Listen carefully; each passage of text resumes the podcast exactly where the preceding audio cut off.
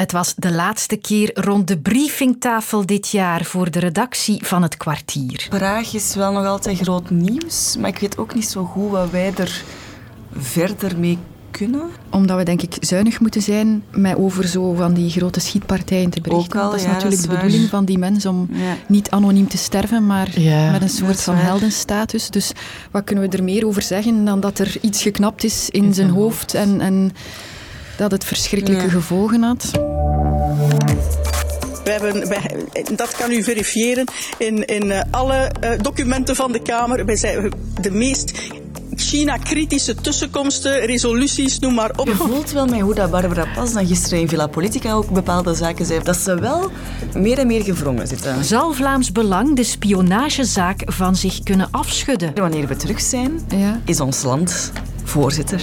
Voorzitter van de EU. Wat betekent dat dan precies? Dat moeten we uitleggen. Hè? keer, denk ik. Hè?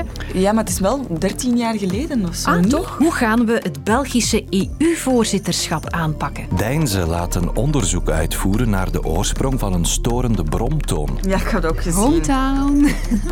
maar ik heb er nog niet over gehoord. Mijn ouders hebben Heb gezegd je dat de toon nog bromtoon, niet eh, gehoord?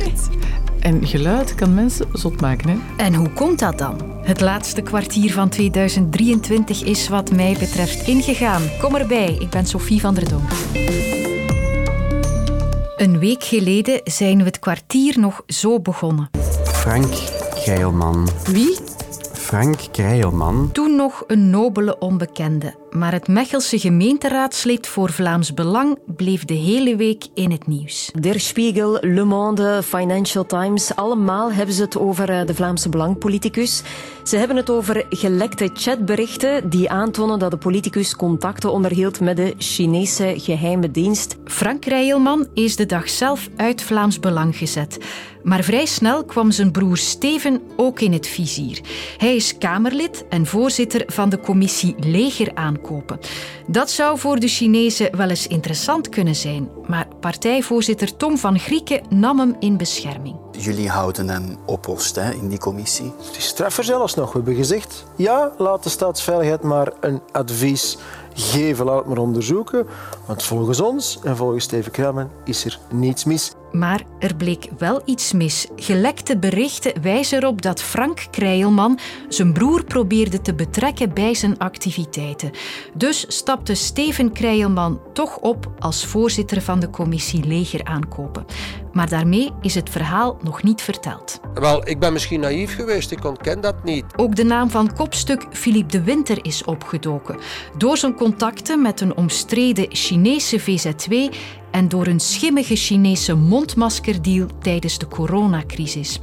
De deontologische commissie van het Vlaams parlement komt er volgende week over samen. Hoeveel zal hiervan blijven kleven aan Vlaams Belang in 2024? Ik leg de vraag voor aan politicologen Nicolas Bouteka en Karel de Vos. Ik denk dat dat bijzonder moeilijk eh, te voorspellen is. De vraag is ook eh, bij wie het blijft hangen. Ik denk dat eh, bijvoorbeeld eh, tegenstrevers dit zeer goed zullen onthouden, omdat dat hen bevestigt in het oordeel dat Vlaams Belang eigenlijk ja, niet te vertrouwen is, een gevaarlijke extreemrechtse partij. Andere kiezers die dat maar een onbelangrijk detail vinden, die dat misschien niet eens geloven, zullen dan dat lang vergeten zijn en dan vooral onthouden dat Vlaams Belang de partij is die pleit tegen migratie en tegen het politieke systeem. Het verleden leert dat dergelijke kwesties niet altijd blijven hangen aan de partij. Denk bijvoorbeeld aan het bezoek van Philippe de Winter aan Assad, een massamoordenaar. Iedereen was ervan overtuigd dat het natuurlijk een foute boodschap was die Philippe de Winter op die manier bracht, door daar een bezoek aan te brengen, maar dat bleef niet echt aan de partij hangen. De partij heeft daar electoraal mm, niet echt van afgezien. Ik denk eigenlijk dat er een ja, vettere vis eh, zal nodig zijn als Philippe de Winter in beeld komt of als er echt staalhard bewijs komt van ja, negatieve impact op, eh, op België dan denk ik dat je met een groter probleem zit uh, voor Vlaams Belang dan momenteel. Zijn wij de extremisten? Is dat zo? En daar ben ik het dus niet mee eens. De echte extremisten, wij weten waar die zitten. Die echte extremisten, die zitten in de windstraat. Van Grieken wil een proper imago hebben voor zijn partij, een fatsoenlijk imago. Het Vlaams Belang, een radicaal-rechtse partij, je mag ze niet meer extreem rechts noemen. Die bestaat uit fatsoenlijke, conservatieve mensen die klaar zijn om te besturen. Wel, ja, een partij waarin uh, meerdere parlementsleden toch veel te ver gaan in contacten met extreme autoritaire regimes. Ja, dat, dat boezemt toch veel wantrouwen. En je kan dat soort van partijen toch moeilijk uh, de sleutels van het beleid in handen geven. En dat zijn ideeën natuurlijk die Tom van Grieken absoluut uh, wil vermijden. Uh, en dus het was voor de partij een heel slechte week. Al moet nog blijken binnen zes maanden hoeveel daarvan in de herinnering blijft hangen. Je hebt natuurlijk veel mensen die voor Vlaams Belang stemmen in eerste instantie omwille van het migratiethema. Dat is ook de reden waarom Vlaams Belang het zo goed doet bij ons, omdat Vlamingen heel veel belang hechten aan migratie. Zij vinden dat een, een probleem dat moet opgelost worden. Dus dat is nog altijd het belangrijkste element waarom mensen voor Vlaams Belang stemmen. Maar anderzijds is er ook een groep van kiezers natuurlijk die voor Vlaams Belang stemt omwille van het ja, anti-establishment karakter uh, van de partij. Het is, het is een partij die anders is dan alle andere partijen. En dat zou een groep van kiezers zijn die wat gevoeliger zou kunnen zijn voor Chinagate dan die groep van kiezers die vooral voor migratie uh, voor Vlaams Belang kiest. Hè. Een groep van kiezers die vindt dat de andere partijen foefelaars zijn. Wel, dit schept een beetje het beeld van ja, een Vlaams Belang dat zelf ook, ja, dat er ook politici aanwezig zijn in die partij die ook wel foefelaars uh, zijn.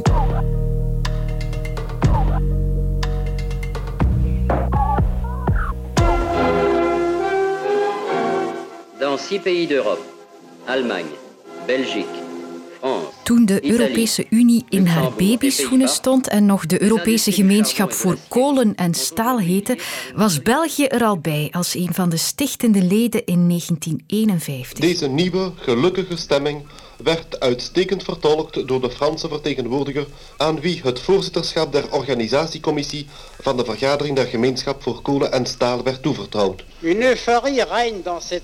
Bijna 75 jaar later zijn ze niet meer met zes, maar met 27.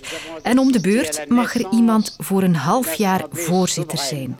Op 1 januari is het voor de dertiende keer aan België. En daar komt heel veel bij kijken, hoorde ik van een betrokken diplomaat. Ik uh, ben Matthias de Moor, ik ben uh, diplomatiek vertegenwoordiger van de Vlaamse regering bij de Europese Unie. Ondertussen twee jaar. En dat werk is voornamelijk momenteel gericht op de voorbereidingen van het Belgisch voorzitterschap van de Europese Unie. Ja, twee jaar bent u er dus toch al mee bezig. Wat houdt zo'n voorzitterschap dan juist in? Want voor veel burgers is dat toch grotendeels onzichtbaar werk. Ja, veel van dat werk gebeurt inderdaad achter de schermen. Misschien wil ik eerst een mogelijk misverstand uit de weg helpen. Voorzitter van de Europese Unie wil niet zeggen dat het land België plots uh, baas wordt of een belangrijker beslisorgaan wordt binnen de Europese Unie. België wordt voorzitter van de Raad van de Europese Unie. Dat is een van die instellingen uh, waarbinnen de 27 lidstaten samen naar overeenstemming zoeken. En België zal die rol krijgen om mee die overeenstemming te helpen vinden door het compromis te bouwen, door de consensus te zoeken en door vergaderingen te organiseren waarin de gesprekken tussen de 27 lidstaten zo constructief mogelijk kunnen verlopen. Een tweede rol van België tijdens dat voorzitterschap is om namens die 27 lidstaten met het Europees Parlement en de Europese Commissie in onderhandeling te gaan. Dus we hebben de voorbije twee jaar vooral ingezet om die dossierkennis en die expertise uh, klaar te stomen, om in dit geval uh, rond onderhandelingen rond 65 dossiers uh, overeenstemming te kunnen vinden en zo tot akkoorden op Europees niveau te kunnen komen. Wat kan dat dan allemaal gaan? Uh, heel veel dossiers die wel degelijk een impact hebben op de burger. Ik denk maar aan Europese regelgeving rond rijbewijzen, rond luchtkwaliteit, rond verpakkingen, rond uh, platformwerkers. Dat zijn allemaal zaken die natuurlijk de burger ook wel raken en beïnvloeden. En daar komt heel veel werk bij kijken, ook technisch werk, door een administratie die dan een voorzittend land ook ter beschikking stelt. Het is ook een speciale periode. De Europese verkiezingen komen eraan. Dus de druk op de Belgische schouders die is vrij hoog om tot zoveel mogelijk akkoorden nog te komen. En daarvoor heb je mensen nodig die de dossiers van binnen en van buiten kennen. En anderzijds ook het nodige vertrouwen genieten van de andere mensen rond de tafel. En daar hebben we natuurlijk de voorbije twee jaar al volop aan gewerkt. Ja, dan hoor ik al een eerste grote werk met die Europese verkiezingen. Wat ligt er nog op het bord? Het tweede luik is vooral ja, het beïnvloeden en het mee op pad helpen van de nieuwe Europese Commissie en het nieuwe Europees Parlement, dat na de verkiezingen terrein zal betreden. En daar willen we toch wel focussen op enerzijds de vraag van concurrentiekracht, van de plaats van de Europese industrie, van de bedrijven, van de KMO's. om die sterker te maken en hun concurrentiële positie op de wereldmarkt toch wel te vrijwaren. Anderzijds is een ingeslagen pad dat van de groene en digitale transitie, waarbij innovatie natuurlijk ook een belangrijke rode draad wordt voor zowel Vlaanderen als de federale regering. En worden ook wel voorbereidingen getroffen voor de interne hervormingen die de Europese instellingen wel degelijk nodig hebben om daadkrachtig te blijven. En dat allemaal in een half jaar tijd, moet dat lukken? Het is een heel korte periode die nog iets korter gemaakt wordt door die verkiezingen, waardoor onderhandelingen nog iets sneller moeten gebeuren. En over heel wat dossiers. Uiteindelijk zijn we nu geconfronteerd met 65 dossiers die al de voorzitterschappen voor ons niet hebben kunnen afronden. Dus dat zijn niet meteen de meest politiek makkelijke dossiers. Maar zoals gezegd zijn we wel goed voorbereid. We hebben binnen Vlaanderen, binnen België een goede traditie daarin. Dus uh, we kijken het vol vertrouwen tegemoet. En ik sluit het kwartier af met een onopgelost mysterie. En dan nog wel in de stad waar ik een kwart eeuw gewoond heb. Want sommige Deinzenaars worden geplaagd door een hardnekkige bromtoon. De oorsprong is onbekend. Een industrieterrein in de buurt, de E17, een warmtepomp niemand die het weet. Tientallen Deinsenaars hebben al een klacht ingediend en dat leidde in mei dit jaar tot een onderzoek. Maar we zijn meer dan een half jaar later en het onderzoek heeft niets opgeleverd. De burgemeester vertelde dat de meest gangbare theorie dat de industriezone de Prijkels de oorzaak zou zijn, niet klopt. In de Prijkels heeft men eigenlijk wel een aantal zaken uh, uitgesloten. Uh, daar is er niet, uh, niet echt één grote geluidsbron. Uh, er zijn wel eerder verschillende lokale geluidsbronnen. Bijvoorbeeld een jacuzzi in de buurt kan een van die geluidsbronnen zijn. Uh, dat is dan voor één van de klachten, maar er zijn er ook nog uh, wellicht andere. maar de continue geluidsbron kan ook de E17 zijn. En de bromtoon gaat in elk geval niet weg. Slecht nieuws dus voor wie er last van heeft. Bijvoorbeeld in je bed. Je mocht oordoppen hebben. Ik, ik slaap dus met hoorkappen op. Uh, en dat gaat er dwars door. Dat is dus eigenlijk uh, een, een, terreur van 24 uur of 24 uur. Hè. Geen oplossing dus voor deze man. En dat moet heel frustrerend zijn. Maar hoe komt dat? Waarom kan een bromtoon ons zo gek maken? Geluid kan ook hinder, psychologische hinder geven, maar die ook lichamelijke effecten gaat geven, waaronder het stijgen van de bloeddruk, de hartslag neemt toe, meer adrenaline wordt vrijgegeven, uw slaap wordt gestoord. Dus Zelfs die psychologische hinder die storend werkt, zal een aantal lichamelijke negatieve effecten hebben. Professor Bart Vink van de Universiteit Gent, expert in de audiologie, legt het uit. Misschien moeten we starten met het feit dat er een verschil is tussen de sterkte van het geluid en de luidheid waarmee het wordt waargenomen. Sterkte betekent decibels, is een fysieke maat, fysieke parameter. Hoe luid dat, dat klinkt voor uzelf, is subjectief. En wat maakt dat iets luid is, dat heeft iets te maken met de hoeveelheid stof, neurotransmitters noemen dat. Dat zijn communicatiestofjes die in ons zenuwstelsel geproduceerd worden. En dat is glutamaat voor het gehoorsysteem. Dat hoeveel glutamaat er wordt afgescheiden op het niveau van het oor maakt hoe luid dat het in ons brein gaat waargenomen worden. Dus als je personen hebt die een geluid waarnemen en er wordt heel veel van die stof afgescheiden op het niveau van het oor, dan zal het eigenlijk in het brein veel luider klinken. Terwijl bij iemand anders die genetisch minder gevoelig is voor geluiden in de omgeving, dan zal er minder van die stof worden afgescheiden en zal het geluid minder luid gaan klinken. Aan de andere kant is, als je zelf eigenlijk altijd angstig voor geluid bent geweest en je gaat geluid als een soort bedreiging in de maatschappij gaan, gaan profileren, dan zijn een aantal mensen die uh, geluid als bedreigend gaan ervaren. En dus worden er stoffen, dat zijn dinorfines vanuit het brein vrijgesteld, die komen in het oor terug en die gaan de volumeknop om gewoon omhoog draaien. En dat betekent dus dat als je op geluiden gaat focussen, dat die geluiden luider gaan klinken in het, in het hoofd, terwijl dat ze in werkelijkheid misschien helemaal niet zo luid zijn. Geluid waarnemen is positief voor het lichaam. Het feit dat er te veel geluid zou zijn, die storend op ons inwerkt, is ook niet goed. Dus die balans is wel belangrijk.